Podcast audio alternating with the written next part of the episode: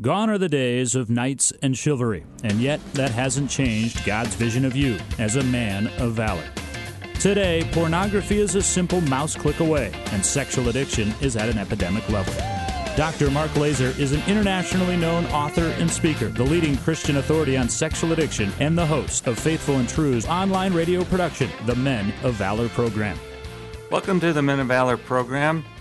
Uh, today, we're going to take a little diversion from some of the normal topics we talk about, and I thought it might be interesting to uh, describe a recent experience I had to our listeners and uh, challenge them to how uh, such an experience might be meaningful in helping them to direct um, their lives. I like the variety. I like this diversion a little bit, Mark, because it's a uh, it's a really interesting experience that you're going to share with the listeners today, and I think it's a great reminder to all of us that we have these episodes or these opportunities that come about uh, for uh, not necessarily this same one or one at this level, but many times we're confronted with making tough decisions and uh, who is this best for? Right. Yeah, that's right the backstory on all of this is that I think for a number of years I've occasionally been exposed to TED Talks. And I think at one point I even subscribed uh, to TED.com, and uh, they almost daily will send you uh, examples of some of their recent TED Talks, many of which are quite fascinating, and uh, some of which are quite on the uh, extraordinary side of things, and some of them are on the side of things of uh, stuff that I wouldn't uh, necessarily espouse to or agree with. And uh, there's no doubt that there have been authors that have made a career uh, based on having given a very popular TED talk that went viral. Uh, my favorite example of that is uh, Brene Brown, who gave an 18 minute TED talk. It did go viral.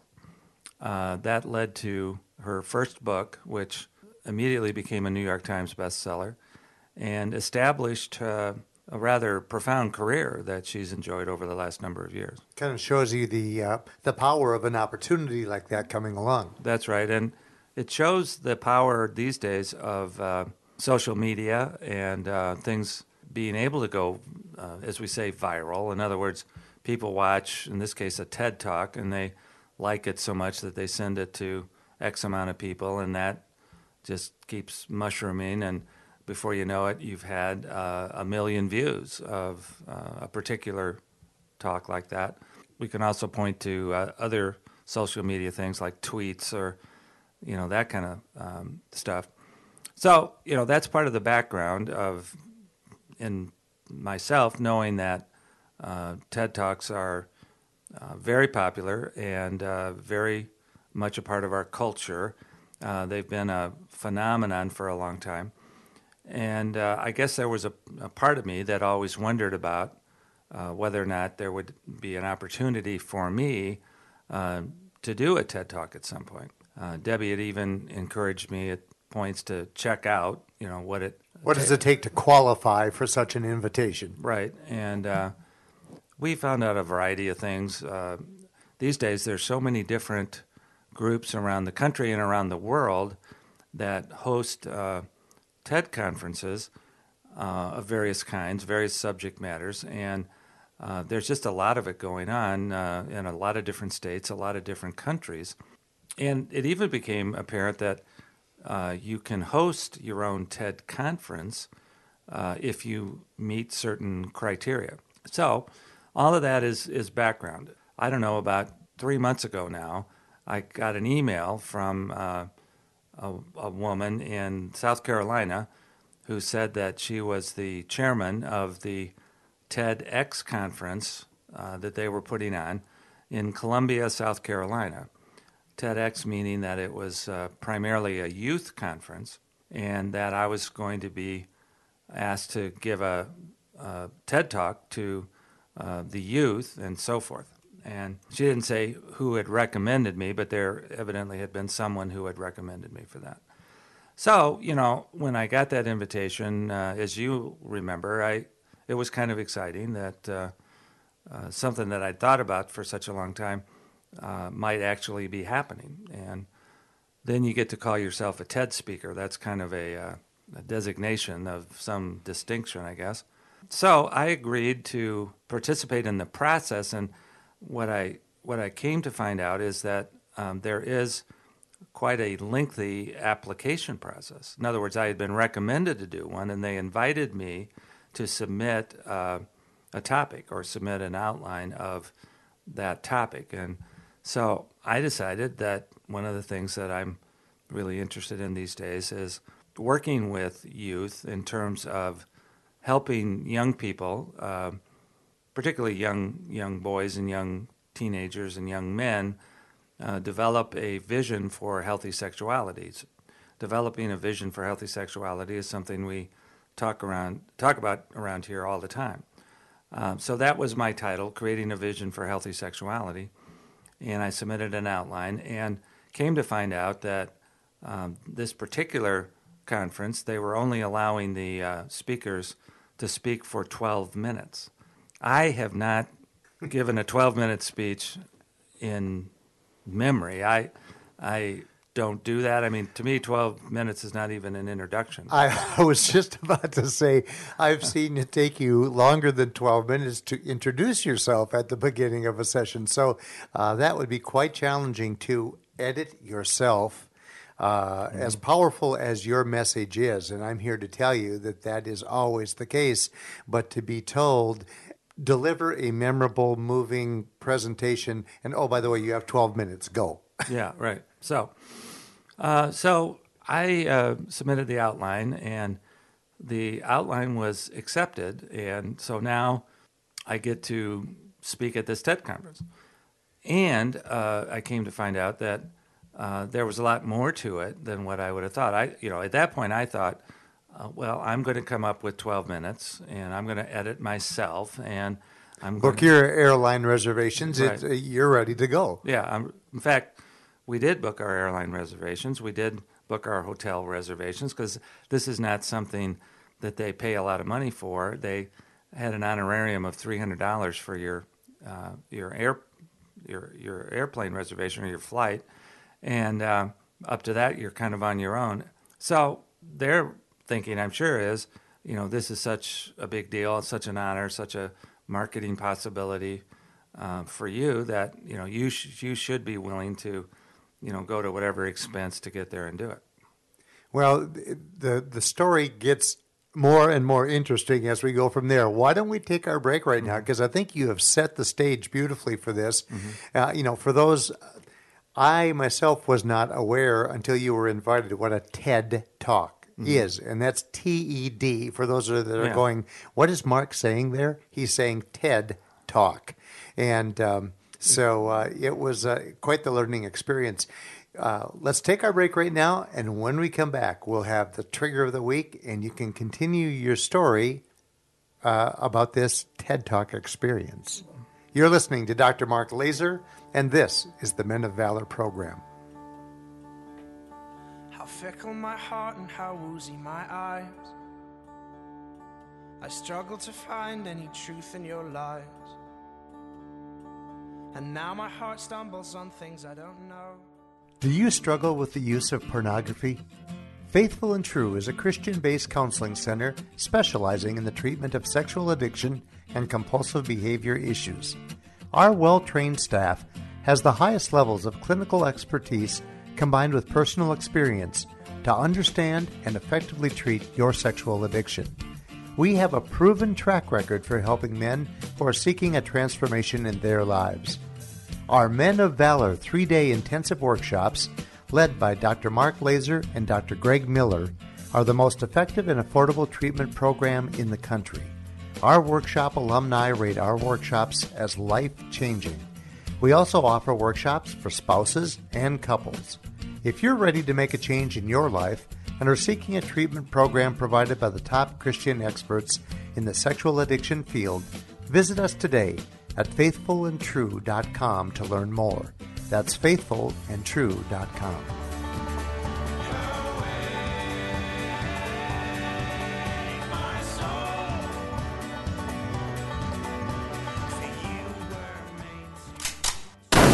Time now for the trigger of the week. Trigger of the week, as everybody knows at this point, is oftentimes inspired by the experience of others. And uh, I was just talking uh, before coming in here to one of my friends actually now, and uh, he was saying that yesterday was a particularly triggering day for him. And when I asked him to explain that in terms of what that was about, he said, Well, yesterday was the anniversary of the death of uh, our twins. He and his wife had twins, uh, and they were born uh, prematurely and uh, were not able to survive. But they were alive when they were born, and uh, he and his wife got a chance to hold them, and literally, uh, one of them in each of their arms died, you know, while they were holding them. That's obviously a very traumatic experience in and of itself, and you know, something that is going to require a significant amount of grieving.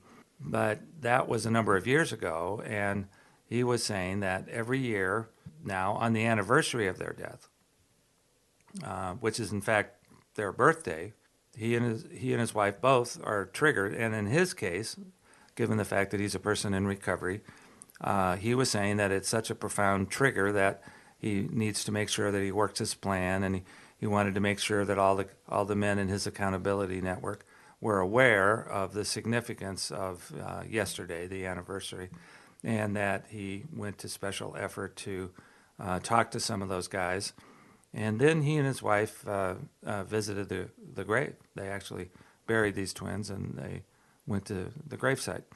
Um, so as we were talking, it, it, just became clear that you know there are many of us who have had significant uh, losses uh, in our life, and uh, it could be the death of a father, a mother, uh, grandparents, in some cases, brothers, sisters, um, our our own children and, and you know the really you know tragic situations. And um, I notice, for example, that every year uh, the anniversary of the uh, death of my father uh, is something that kind of hits me. And uh, we know that there's stuff about the anniversary. It's the same time of year, the temperatures are the same, the color of the leaves are the same, or whatever it is. And there's always stuff that's going to bring up the fact that it's that time of year.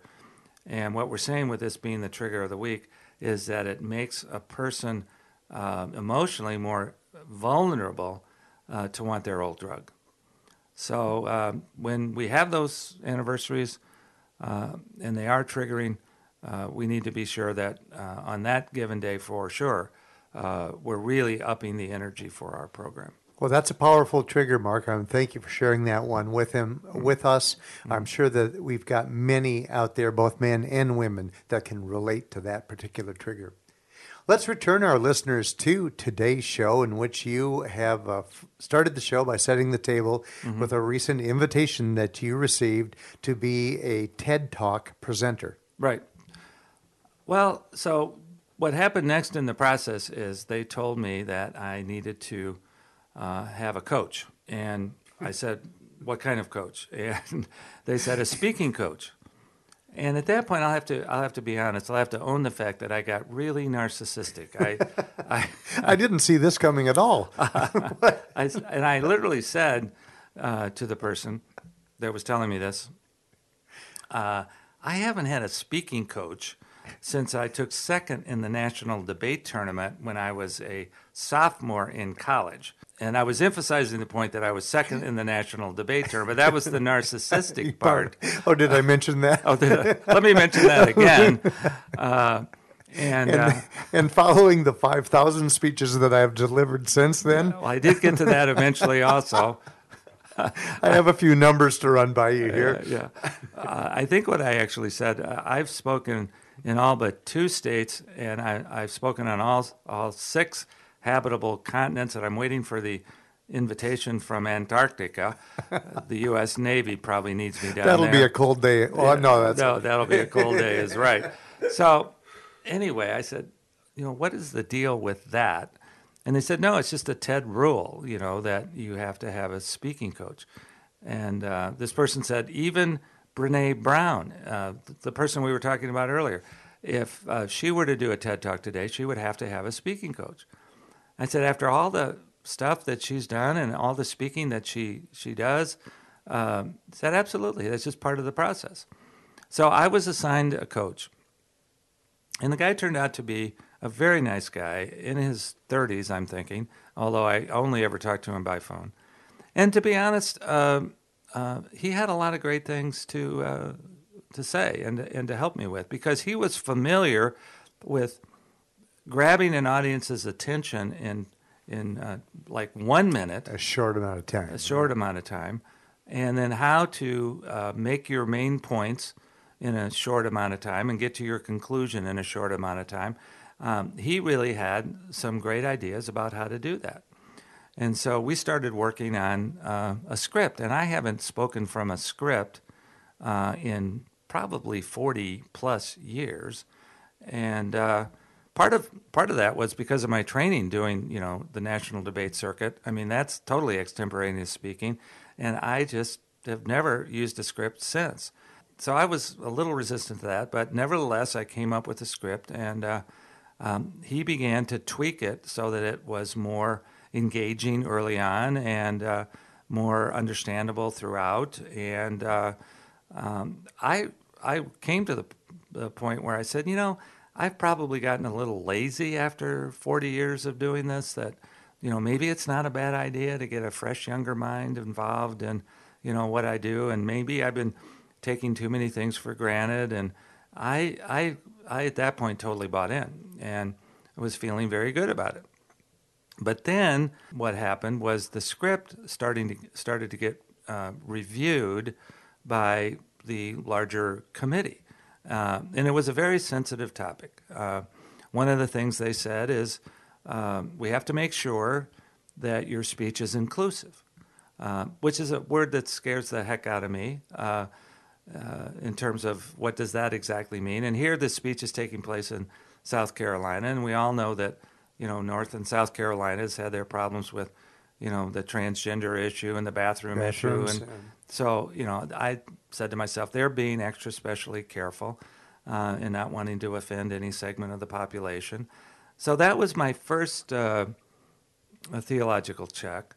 And then they said uh, you have to not offend any religion. And and not only that but you know we want you to include uh, if you're trying to define healthy sexuality which was part of the script you need to include examples from other religions. You know, Muslim, uh, Hindu, Buddhist, uh, Judaism, which is not hard as a Christian. Uh, you know that kind of thing. So there was like five major world religions that needed to be included. And uh, given the fact that in graduate school I did have basically a master's degree in world religions, that was not hard to do. I could come up with universal truths that would be consistent with biblical teaching uh, from some of the other world religions. But I'm feeling myself sliding more and more in the direction of uh, just not being myself. So when I submitted that revised script, uh, they were happy, you know, with the references. Uh, but then there was a member of the committee who was a self-professed atheist, and uh, Oop, we left that group out, we didn't left, we? we left that group out. So uh, she said, you know, why don't you think of one of the great philosophers who was an atheist and uh, include a quote by him or her, she said. So now I'm thinking, Lord, you know, I don't know what's going on here. But strangely enough, in college, I was a philosophy major. So I did come up with a, a an 18th century philosopher who did talk about universal truths. And so, you know, I included that. And now this, this speech is just getting away from me.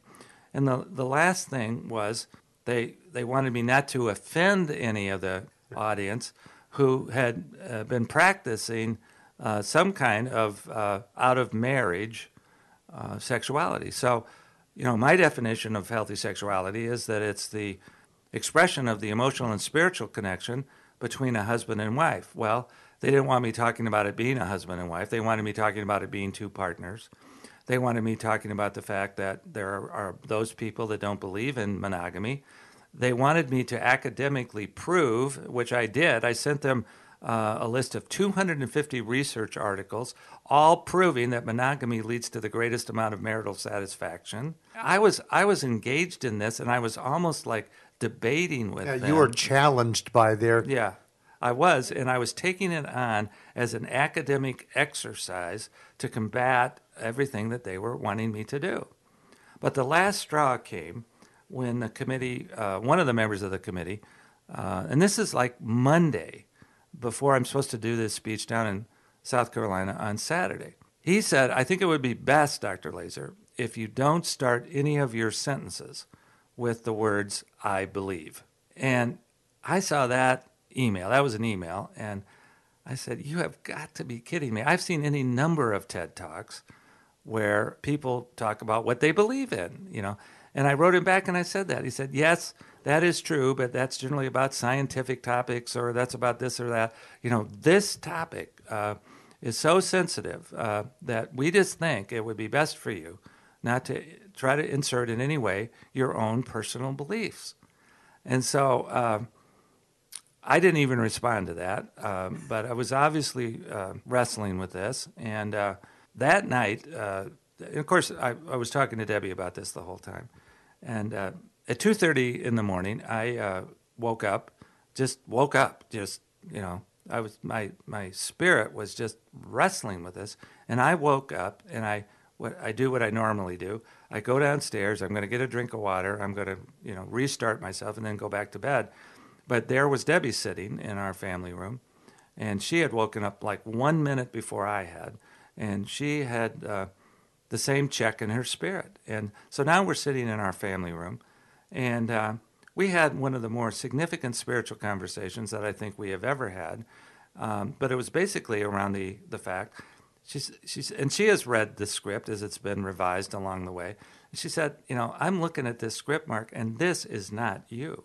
This is, this is. I don't even recognize this stuff. I mean, um, this is something you would have done back in graduate school. I mean, this is, this is not you. This is not your voice, and this is certainly not your message. It certainly was not authentic. It certainly wasn't. So, so we're both sitting there, and we're just realizing." Uh, now I'm, I've got to face for just a couple of minutes, you know, my own codependency. You know, that I don't like disappointing people. Right. And I didn't want to disappoint the TED Talk people, and I didn't want to disappoint, or you know, I'd already been publicized that I was going to be there and all that kind of stuff.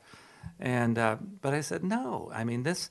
I don't care what rigmarole they have to go through to either replace me. I mean, it's only replacing 12 minutes in a whole given day.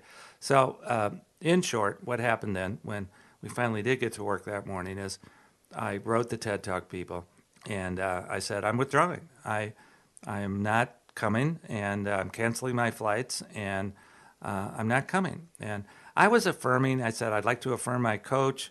Uh, I think he taught me some great things. And, um, you know, I'm, I'm sorry that we weren't able to reach a place where uh, I felt comfortable with what I was saying.